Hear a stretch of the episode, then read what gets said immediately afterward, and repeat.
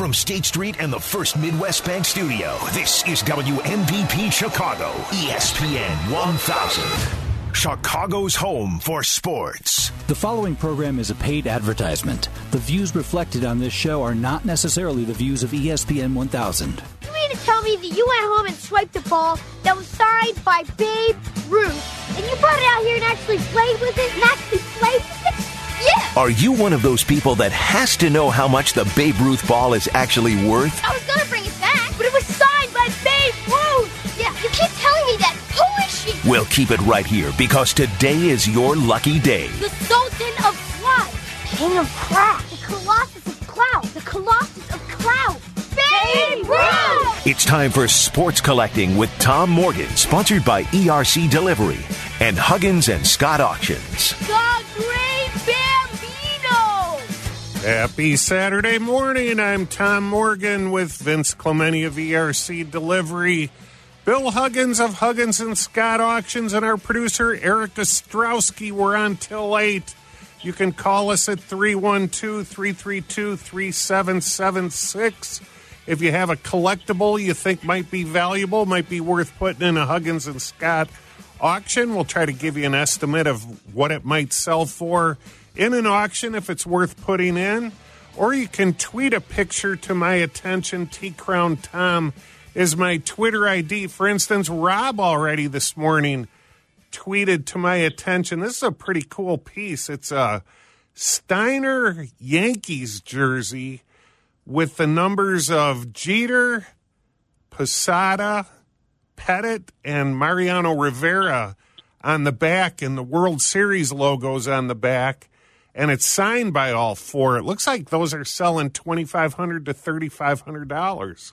So Very not a nice. yeah, not a bad item there for for Rob. And then of course some of the things the Huggins and Scott auction bidding begins October 9th. There's always a lot of rookies in the Huggins and Scott auction. Listen to some of these. Lew Alcindor, 1969, Topps rookie card number 25, SGC 7, a $400 minimum bid. Bird Magic rookie, that's the one that has Dr. J on the card with them from 1980 Topps PSA 8. 2000 minimum bid on that card. That that card's really doing well. Uh, Walter Payton rookie PSA 6. $100 minimum bid. Joe Namath 1965 Topps football. Rookie card number 122. That's a short print.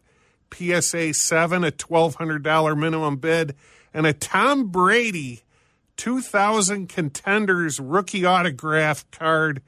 PSA 6 with a $2,500 minimum bid. I remember a lot of years ago at trade day on Saturday, there were a couple Brady, that card that were graded like an 8 and an eight five that were getting traded back and forth.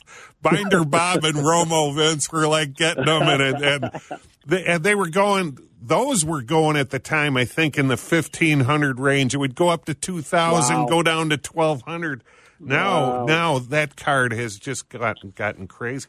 You know, I wish want. I could be a fly on the wall for all those trade days from the past, Yeah. but I couldn't make it. Those are a oh, lot Oh, of some of the stuff that, that came through there that people were trading, you know, like Jordan Gold refractors and stuff. Yep. Bill I mean, you Huggins. had cards that were traded around like with four or five trades, and then it gets Yeah. back to the guy who originally had it it yeah. in the first place. Yeah, they're literally like seven guys that have the same card. Bill Huggins, do you think Tom Brady will still be playing when his rookies are considered vintage? yeah, wow. There, there- there's a bet, right? yeah, think about it. He's still going pretty strong. And now, isn't it typically it's 30 years for vintage, isn't it? Like that they people consider if it's at least 30 years, Well, maybe. I, I, I think vintage in our hobby is pre nineteen. Oh, um, it- it's literally pre nineteen seventies. The Yeah. seventies are are a gray area, you know, to some extent. But anything eighty and up is considered modern. I think. Yeah, You know, and uh, yeah, I guess when you know 20, 30 years ago, you always considered 60s and older vintage, and they were only 20 or 30 years old. But now, yeah, I, you're right. It, it's true. But I'll still call. You you know, Tom, I wanted to ask you a question. I I've always thought about doing this in my store. I wish I had done it 35, 40 years ago when we opened, and that's when somebody opens a pack in your store and gets a a super hit or a big thing. You get one of those Polaroid cameras and you take a picture of them holding it, and you have a wall or a board. Oh yeah. You know, and you put the date on it and what they, you know, and everything. Well, But- what we do now, I, I mean, and, and it's a, it's easier than that. You just uh, it, they can send a picture on Twitter, or I take a picture of them on Twitter and post it on there, and then a million people see it. But you're right, that would have been cool to keep on the wall just as like a history, and you'd look back at it now and be like. Oh my God! You know, and that card sold for three hundred, and now it's thirty grand. You know, or whatever because that's literally happened with some stuff now. Now, speaking of valuable things, I've got a quiz going here. This is only for Vince and Eric. Yesterday, a Chronicles baseball product came in. It's like a $27 pack. It's a six pack box. I think there's three autographs, a relic card, a couple Spectra cards. So it, there's a good chance of getting an autograph in it. And this is a it's a baseball pack with one hit, but the question is a basketball question. Okay. Tyler Herro earlier this week became the second youngest player in NBA history to score 35 or more points in a playoff game. First, youngest, Okay. I thought Eric would jump would, th- would have this one. Is it Magic? Mag, that's a good guess. Magic is third. Vince, do you have I don't a guess? understand the question. I don't. What's the question? Who was the youngest player? He Oh. Tyler Herro was second youngest. Oh. Who was the youngest The youngest, huh? to score 35 or more in a playoff game? Kobe Bryant. Good guess. Derrick Rose. Oh, in a playoff Ah. game. Uh, you're right. Yeah. Absolutely. Yeah, Derrick Rose. And The worst here- thing is, is I've seen that graphic a handful of times this week, and I, I'm like, I can picture like not you said all the three names, but you're yeah, right. yeah, that's right. And uh, Herro is actually the youngest to score 30 or more in the conference finals. So that's pretty good. I actually cool. had just sent in a I had a rookie card numbered to 10 of his and a Prism rookie that I sent in with my last grading batch cuz he's got something about him that's just kind of a he's he's a fun guy to watch play and and he's a smart player. So I don't know if he'll be a superstar, but I think he'll be a very good player for a long time. He's electric, man. He's a confident is. dude out there. Oh, he, is, confident. He's not love it. lacking in confidence. Well, I guess I'll put this pack back in the briefcase. I know it's a shame. It's a shame, but yeah, we didn't earn it. I don't know. Maybe we'll do another one later on. But uh, yeah, either that, or it goes back in the pa- in the briefcase till next week. Who do you think's going to win the NBA, Tom? Who, who's going to end up on top? well, it sure done? seems like the Lakers now, but you know who knows? You never know when it gets to a seven game series. Somebody gets hurt or some other, somebody gets hot. But uh, it sure looks like the Lakers right now. That Anthony Davis. LeBron combo is awfully good. Ugh. you know, Yep. So now, speaking of that, I honestly didn't think the Bulls had a chance at getting Billy Donovan as their coach. So I couldn't believe they got him. And how awesome is that that they got him? He there was some there's an I don't know. I've tweeted about this all throughout the year, and I think I mentioned it on the show that I could not stand watching the Bulls offense because they kept passing up open mid range shots for contested three point shots. That was like what they wanted them to do. And the defense literally would not even guard mid range guys on the Bulls after a while because they knew they weren't going to take them. There was an article in the paper today in the Sun Times, and LaVine said that exact thing. He said, It's so awesome because Billy Donovan tailors his team to the strengths of his players rather than trying to shove it down the players' throats. This is what you got to do, whether you're good at it or not.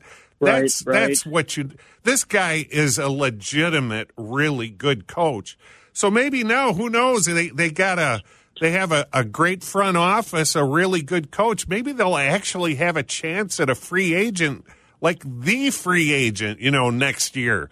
You never know. I think it's it's a complete new era now with him coming in for the Bulls. So that is awesome. Aren't awesome. there rumors? Aren't there rumors, Tom, that Anthony Davis actually wants to come to Chicago? I don't know that he wants to come to Chicago, but he, you know, was here so as, as a youngster. So I mean, I'm sure it would be on his list of possibilities. You know, I I don't know how close he and LeBron are or what he's going to do, but boy, he would you'd be able to find a spot for him on any team. Yeah, you know, that's for, for sure. sure.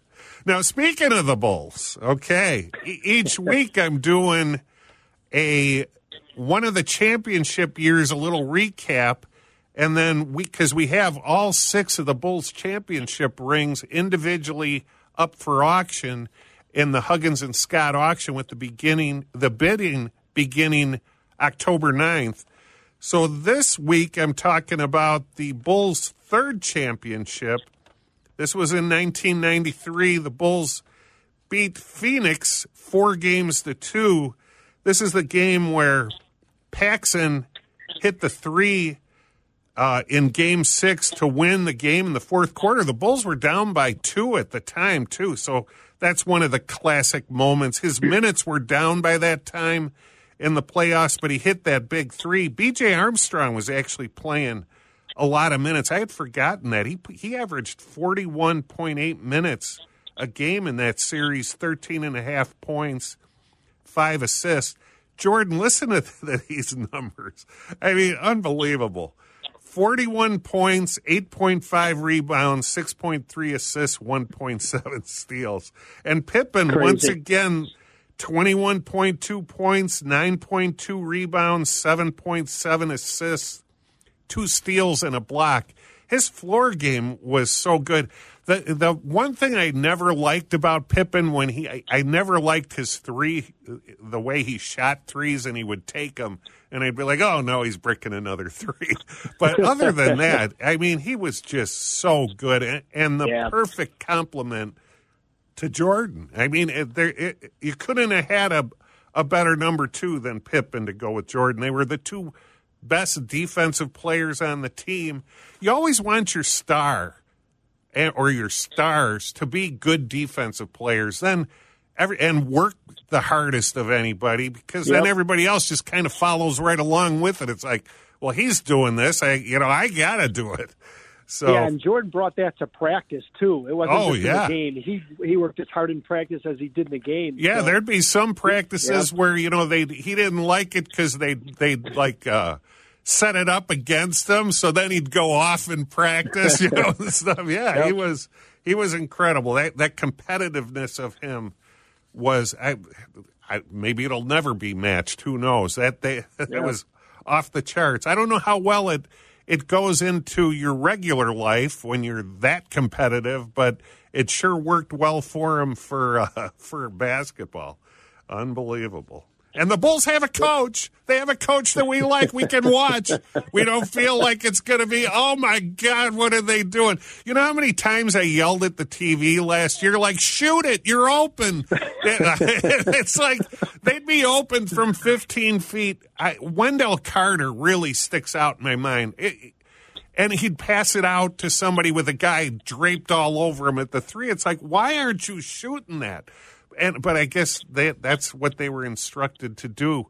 You don't listen to computer geeks who never played basketball, and you can take some of that info and use it, but you don't use your whole strategy Yeah. based on that, Yeah. which is what they did, and it, it was terrible. I mean, the defense literally they made it so easy on the defense, and they had good talent, but they treated they had Markkanen like he was Keith Bogans. They had him standing out there at the three point line, never like cutting or going to the basket or doing plays for him. It it's going to be so much better. Billy Donovan really knows how to coach. Noah absolutely loves Billy Donovan from their college days. That wouldn't surprise me if Noah ended up on the on his staff at some point if he's not playing or There is whatever. a pending free agent in two years who loves him, Billy Donovan, and calls him his second father, and that's Bradley Beal. Oh, Bradley Beal right. played at Florida, and Yeah. Bradley Beal's came out multiple times since the Bulls signed Oh. Donovan, talking about how much he's meant to him as a man Yeah. and as a coach. On, on, I was listening to Cap and and uh, Hoodie's Jonathan, yep. interview yesterday, and and they were talking with to Billy Donovan, and he brought up Bradley Bradley Beal. What uh, like I guess the, Bradley Beal was like a genius. I think what was he went there to go into engineering or whatever. Mm, right. And you're right. Oh, he would be what a great shooter. He'd be a great addition for It's just Bulls. they have a guy that players actually are attracted to. Yes. which that hasn't been like a thing in a decade. No, in yeah, it- Plus. it really since Phil Jackson, when when you're looking at the coaches, Yeah. I mean, there really wasn't a coach people wanted to go play for. So we're up up to the first break here now. After the break, we'll be joined by um, John Drummond, who for which ended higher. So hang in there, and we'll be right back. Now back to Sports Collecting with Tom Morgan. Sponsored by ERCDelivery.com and Huggins and Scott Auctions on ESPN 1000 and ESPNChicago.com. Welcome back. I'm Tom Morgan with Vince Clementi of ERC Delivery, Bill Huggins of Huggins and Scott Auctions, our producer Eric Ostrowski. We're on every Saturday from 7 to 8, and we're joined now for our weekly segment. We're joined by John Drummond. John Drummond's weekly segment is sponsored by Mustang Construction. Mustang leases small office and warehouse flex units in the far west suburbs. Call Linda or Matt for rental info 630 355 8094. And it's time for Which Ended Higher. John Drummond, one of our items in Which Ended Higher is an is a helmet that was signed by a, a bunch of different Heisman Trophy winners. Any Heisman Trophy winners up your sleeve that you have a story about? I certainly have a couple of them, and one of them I really want to talk about. And you could spend a lot of time on this guy, very colorful guy, great football player, Paul Hornung. yes. The so-called Golden Boy, as they called him at Notre Dame. I saw him play in '55 uh, against Southern Cal. They got trimmed by the uh, Trojans out in L.A., but he looked very good in that game. You could see the scouts starting to drool already on him. He then won the Heisman Award the next year, but he only won two games with Notre Dame. I think they only won about two games in '56, but they had a good publicity department, and he got the Heisman Award and was the number one draft pick, number one draft choice in 1957 when the Packers picked him. It wasn't, however, until 59 when Lombardi came on board, they really got mileage out of him, using him both as a receiver and runner, not as a quarterback. And of course, he led, the, I think, the NFL in scoring something like three times, and of course, uh, was very successful in helping the Packers win all those NFL titles.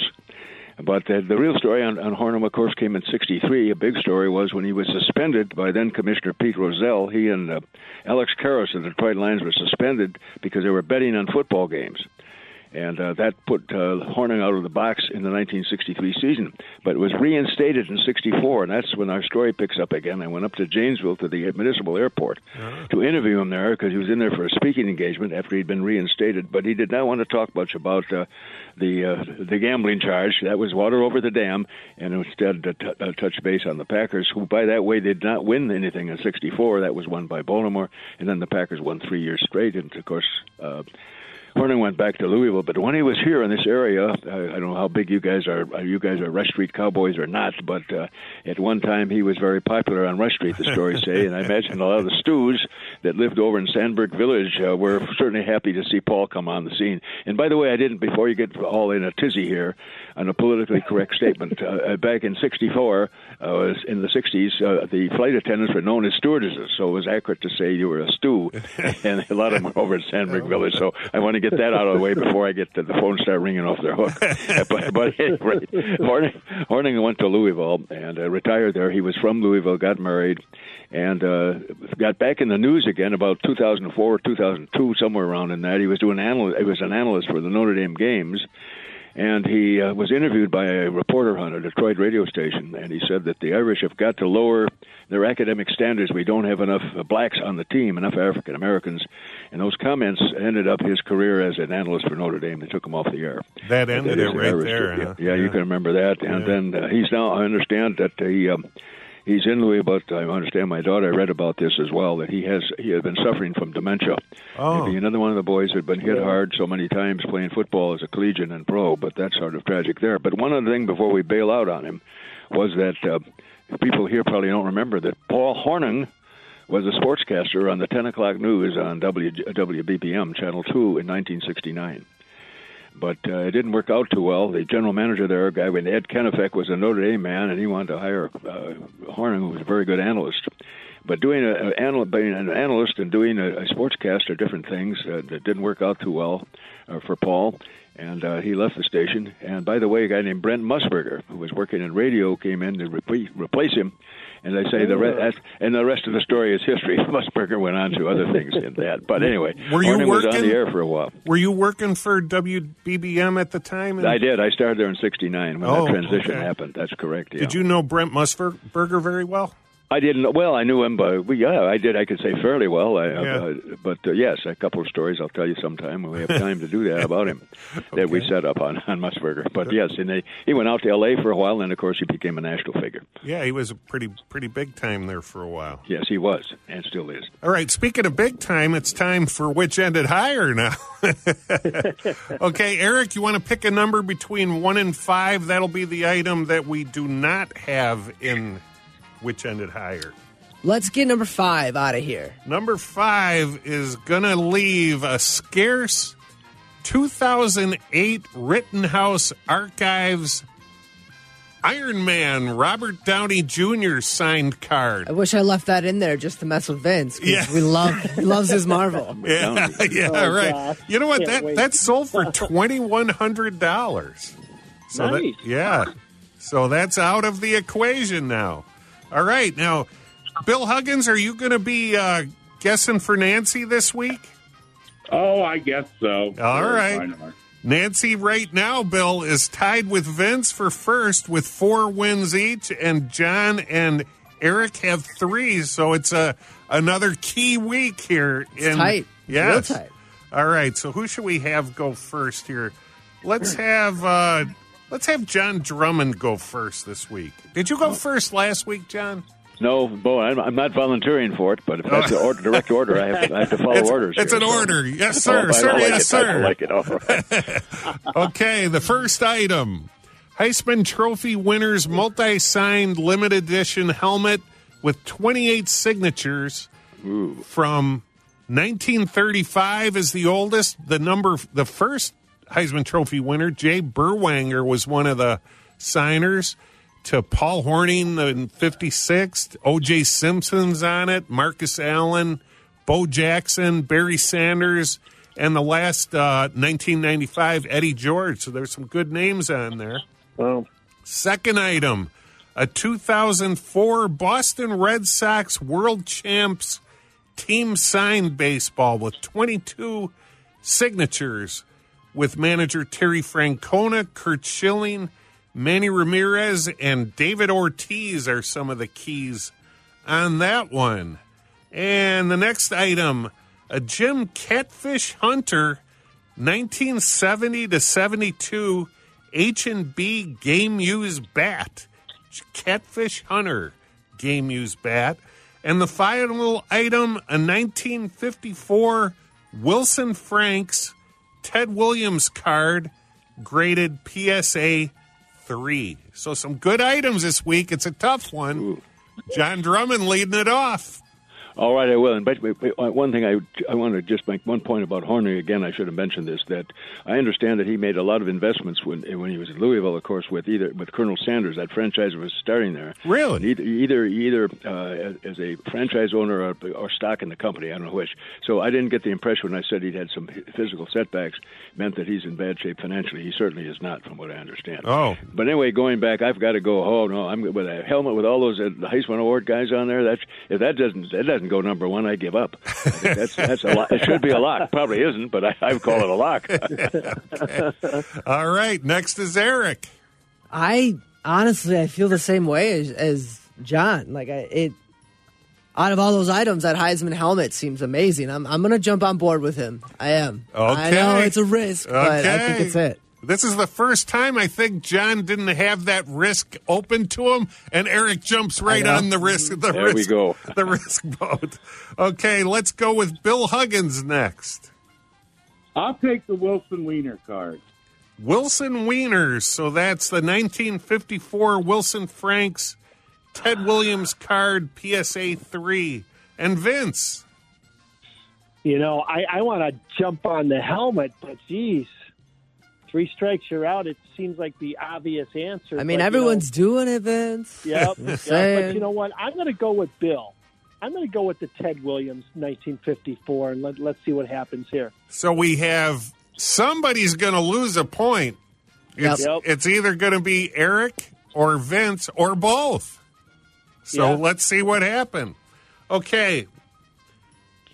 The furthest from best item is the Heisman Trophy winning multi signed limited edition helmet.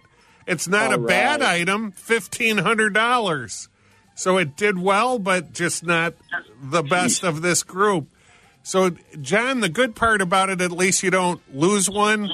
The bad part about it, Eric, maybe we'll give you the pack as a.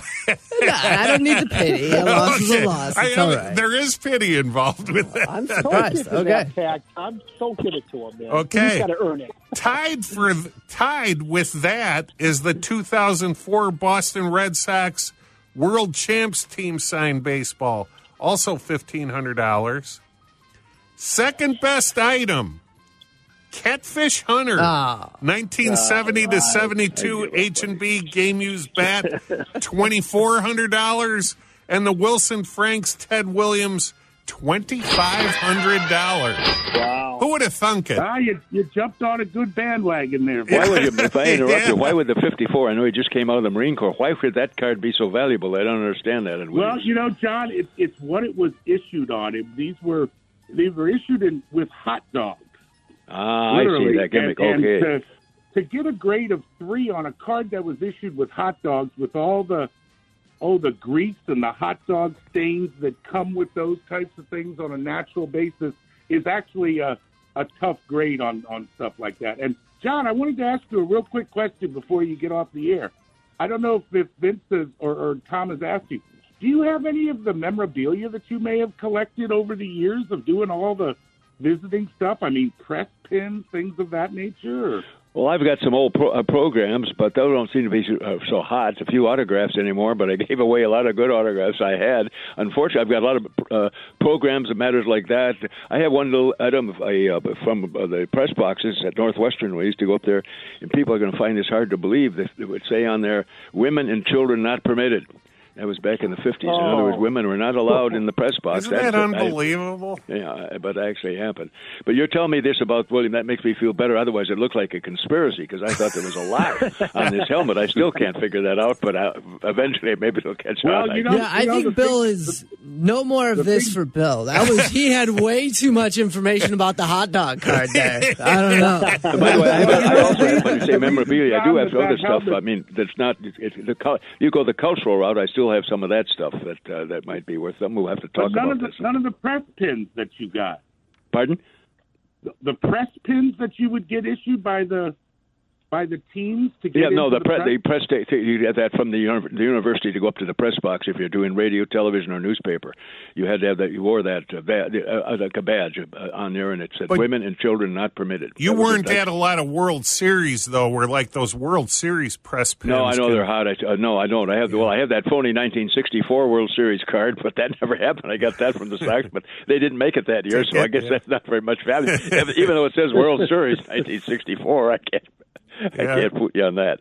You don't even have any Three Stooges cards or anything. No, but what I've got, I tell you what I do have, among other things, culture thing. I'm going to tote my own horn here for a minute. I've got a big uh, coffee table book um, on, on Dick Tracy's most celebrated cases, cases from 1931 to 1949, autographed by Chester Gould. Oh, that's the guy who was the the guy who did the Tracy comic. That's exactly right. Oh. Chester Gould was the guy who. Wow. And bear in mind, at one time in the 30s, 40s, and 50s, that Dick Tracy was a hot, hot commodity on the uh, in the syndicates. Huh. You had to pay a billion, but that's a great coffee table book. It has all, you know all the rogues, the Moog, the Mole, the uh, Brow, Mrs. Pruneface, Mr. Pruneface, things, 88 Keys, all those guys. It's a, it's pretty interesting. It's pretty good. I, Did you I ever it. interview Mr. Pruneface? No, no. I, well, I've had to interview guys who look like Pruneface, but I never called them by name. well, it's already time for uh, another short break here. Uh, John Drummond, do you, do you have any more stories? You, if you want to stick around, you can, or if you need to go, uh, it's up to you. Well, I can stick around a little today. I don't have many All right. more. Sto- oh, we got stories. I don't know how how, how good they are, but uh, we can talk about more Heisman Awards or Yeah, something like that. I think, guess. yeah, we'll get that in. we might as well. So hang in there, everybody. We're on till late. We'll be right back. Now back to sports collecting with Tom Morgan. Welcome back. I'm Tom Morgan with Vince Clementi of ERC Delivery, Bill Huggins of Huggins and Scott Auctions. Our producer Eric Ostrowski and John Drummond is staying on with us till the end of the show this week with some more stories for us. And if you have a a question for us about the value of a collectible, you can call 312 332 3776 or a question for John Drummond. Now's the time to do it. Uh, you know, last night, White Sox fans take heart. It wasn't a complete lost cause. Luis Robert got a hit and he didn't strike out. it seems like this, he went from being uh, MVP candidate at the end of August. It seems like he hasn't gotten a hit in September. It's been unbelievable. He unbelievable. on fire. He was on fire for so long Yeah. at the beginning. What's what happened? What do you think mentally happened he's just lost at he's been lost at the plate like if it's uh i think they the book probably on him was that you could get him out by not throwing him strikes and he was swinging at some bad pitches and then he started taking fastballs like right down the middle and mentally i think he was just shot so hopefully he's got it figured out and gets out of the slump because i mean the talent is off the charts but Yep. you know it's a tough mental out. game He'll figure it out. Yeah. He's too talented not to. Now vince what would you vince and john drummond and bill huggins what would you rather have a manager who the players really like and respect but he's a poor strategic manager or a great strategic manager the players hate which would I you I think the first one. I'd rather have the players liking the manager. They might play above their heads. They might try a little harder, more motivated, more passionate. I'd rather have the first. that seems to be kind of renteria what what he maybe is it looks like john drummond are you with that too I'll, I'll go the same route on that. I think Yeah. rather than a, I would I would go with the guy that uh, the players respect and will play and, and put out for. I think that's more important. In this year, maybe in a different era, that was a different story, but not Uh, now. Yeah, I, I tend to agree with you too. I think uh, you know you you kind of have to just kind of live with some of the crazy decisions then and and go with it. So now, John Drummond, did you ever? Didn't you say you went golfing with one of the Heisman winners one time? I Tell did one time tell with Johnny. Lujack. Of course, uh, Lujack, of course, was a Notre Dame star in the golden age in the '40s, and uh, then he he had moved to Davenport, Iowa. We had a ran a franchise, I think a Chevrolet franchise there. I think his uh, father-in-law had the place, and then he took it over. And I played golf with him at the Freeport Country Club. But even though that was a friendly game, uh, uh, Lujack is the type of guy. He's very was very competitive and everything. And we had a foursome. I remember we wanted to play for. He wanted to play for a few bucks, more than I wanted. And uh, he really was play. He he was a he was a hard nosed guy to play with. There's no question about it. I could see that that carried on from his days as a football player because he was certainly was that when he played both uh, defense and uh, as an offensive star with the Irish. I mean, he was and, and of course went to went to the Bears as you know, but it would have maybe stayed greater with him. But what happened? He got in a beef financially with Halas. Halas would not pay what he wanted, and uh, he ended up went into private business instead. But Wow. Yeah, was he wasn't the interesting guy. only one that had that beef with no, Alice no, over the no, years. No, no, there's no denying that. So was Lujack a good golfer? Could he crank Yes, he it? was. He Yeah. was a good golfer. And by the way, he's still alive today. I think. I think he's the oldest of the Heisman Award winners. Yeah. I think he lives in California now. Yeah. And uh, he's still around, believe it or not. Now, how did how him. did you get into that golf outing with him? Because of the fact I worked over at Channel 13 in Rockford. Oh, And, I see. Uh, somebody at Freeport uh, was a viewer, and he called me up and said, "How I would like you to fill out a foursome. We're going to have Johnny Lujack there. We're going to have a dinner afterwards." So I was, I was, he was kind enough to invite me to play the course at the Freeport Country Club. Oh, very cool. Bob from Chicago's on the line. and Welcome to the show, Bob. What do you have? Oh, wait a minute. There's somebody that wants to greet you. You're right. Okay, Lurch. You're officially on the show now, Bob. What's up? Thanks for the greeting. Hey guys, and good morning. Hi. Uh, what I have is a uh, uncut sheet of Michael Jordan and Gatorade cards that were in the late '80s. Now the overall sheet is like three foot by three foot, and there's two sets. Now, back in the day, my friend used was actually the printing press operator, and the, um, they made a mistake on these, and I was told from him that there was only eight of these printed. Then they had to stop the presses and then redo it. Just Is this kind a- of wondering what you guys think. Is this a green border Jordan card? Um, there were the Gatorade cards. I think, if I'm not mistaken, and I could send you guys a picture, but they got like a gold kind of tint to them. Hmm. You familiar with those, Bill? I'm trying to picture what it is he's got. No, I, Yeah. I they, they were issued what year? Late It was the 80s. late, Mm. Hmm. and there, there. I think there was 12 cards in a set, and these, they're both of these sets are uncut. Are they all Jordan cards or is it all the Bulls? No, it's all Jordan. Really? Huh. Yes. Is it a Stark? There's a a Gatorade Star Jordan card from 1985 that Beckett grades. Is it? Is it? Does it say Star at the top of each card, or is it just Gatorade?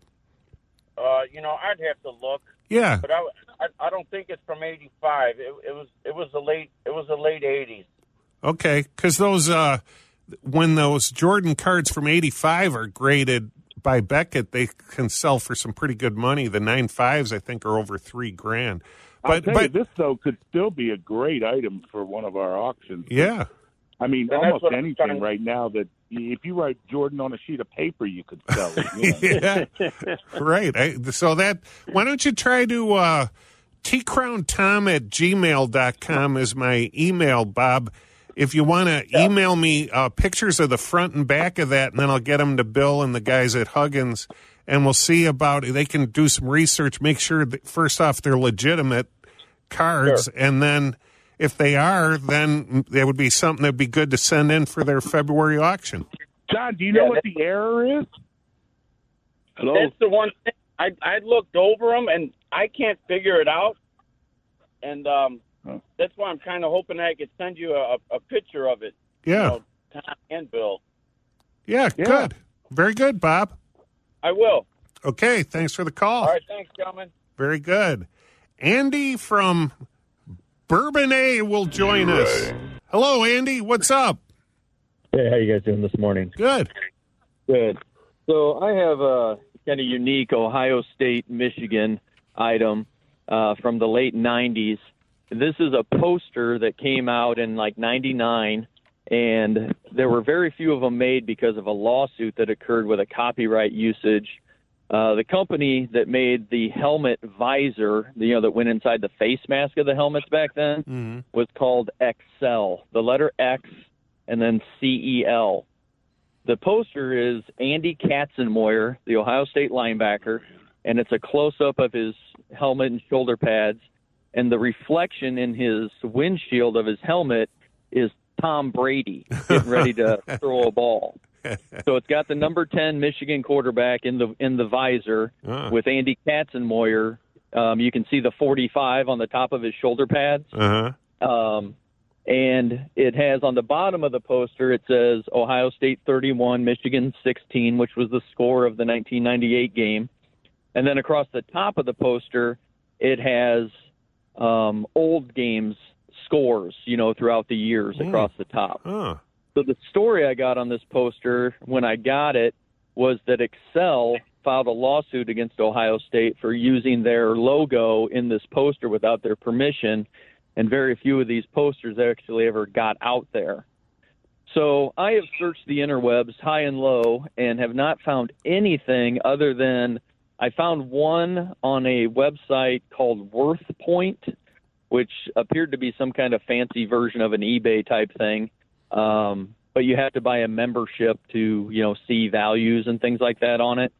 Um, so I was just wondering if anybody, if you Well, guys had even Two, heard or two seen this questions for you on this one. Can you clearly make out that it's Tom Brady in the reflection? I mean, you know, Yes, sir. you can Yes, clearly Yeah. make that out. And how did you Yep. get the poster?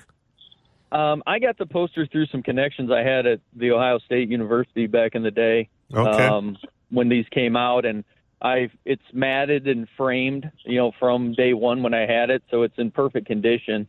Um, but it's an item that, like I said, I've searched all over the place, and I've never seen another one other than on this one uh, auction that was on this Well, worst I would point. I would say if you can uh, email me pictures of that one also, Bill Huggins. You think that has potential? That that might be something that you could run, or does it sound like it's a little little much of a stretch? Well, I, I would still want to investigate Yeah. possibly listing it. I mean, you know, like Jordan, Tom Brady's about as hot as it gets right now. So Yeah, very good. So yeah, and the- the thing on this one is it's actually a Katzenmoyer poster. Tom Brady wasn't really Tom Brady yet. Yeah, he just yeah. happens to be in the Right. background of the I kind of like that actually. That that makes it almost better. You know, the that that skinny quarterback for Michigan, Tom Brady. You know? exactly. yeah, that's kind of neat. Email address for T- you again, sir. tcrowntom at gmail.com, and we'll see if we can find anything out. I appreciate it very much, guys. Take care. Okay, very good. You know, uh, John Drummond, we're talking about some press pins. There's all kinds of, they've got, Bill Huggins, you've got, it seems like almost virtually every World Series press pins going in the October auction. There's, yeah, this was a, a big run from the early twenties all the way up. Yeah, a lot of them have high bids. Like for Chicago teams, there's a 29 Cubs World Series press pin, $500 minimum bid, a 32 Cubs World Series press pin, $500 minimum bid. That's the one Babe called his shot Babe at Wrigley yeah, in, in yeah. game three. Uh, let's see, Cubs World Series 35. It's a brooch. Those the, those brooches are. I kind of like those. 750 minimum bid, and there's a White Sox 59 in a group of not eight, I think, from the 50s with a 750 dollar minimum bid, which includes the 1959 Dodgers first Los Angeles World Series pin. John Drummond, when the when the Dodgers went to L.A., was that a big story all over the country? Like, was that big in Chicago, or was it oh, just? oh, that was a big national story after the '57 season. Oh, you betcha, Yeah. you betcha it was. And that, but with, and they also went with the Giants, of course. So that was a real big, big deal in New York because they lost both their franchises, other than the Yankees, of course. Oh my gosh, yes. And that stadium, when they finally they played uh, both of those teams, when they I remember I was in San Francisco for a while, and uh, when the Giants went out there, they played in Seal Stadium, which is a small stadium that they used in the Pacific Coast League. And I think, if I recall, the Dodgers went out and had to play at uh, at uh, Wrigley Field. I'm not talking about Chicago. I'm talking about Wrigley Field, the Los Angeles Angels. Yeah. They used to have the home run there, derby but, oh, there. It was a, it was a big. In fact, no. Then they play. I'm sorry. When they won in '59, the Dodgers the Dodgers played in the Coliseum because they had that picked up a phony Yeah. fence. Wally Moon, you'd get a Right. home run if you probably hit the ball 220 feet. yeah, And that's how they played the Dodgers. That's right. They played the Col- they playing in the Coliseum during that series. I remember that. Yeah. Yeah. It was nationally it was a really big story because that started the expansion in baseball. Did you Yeah. ever go to Ebbets Field?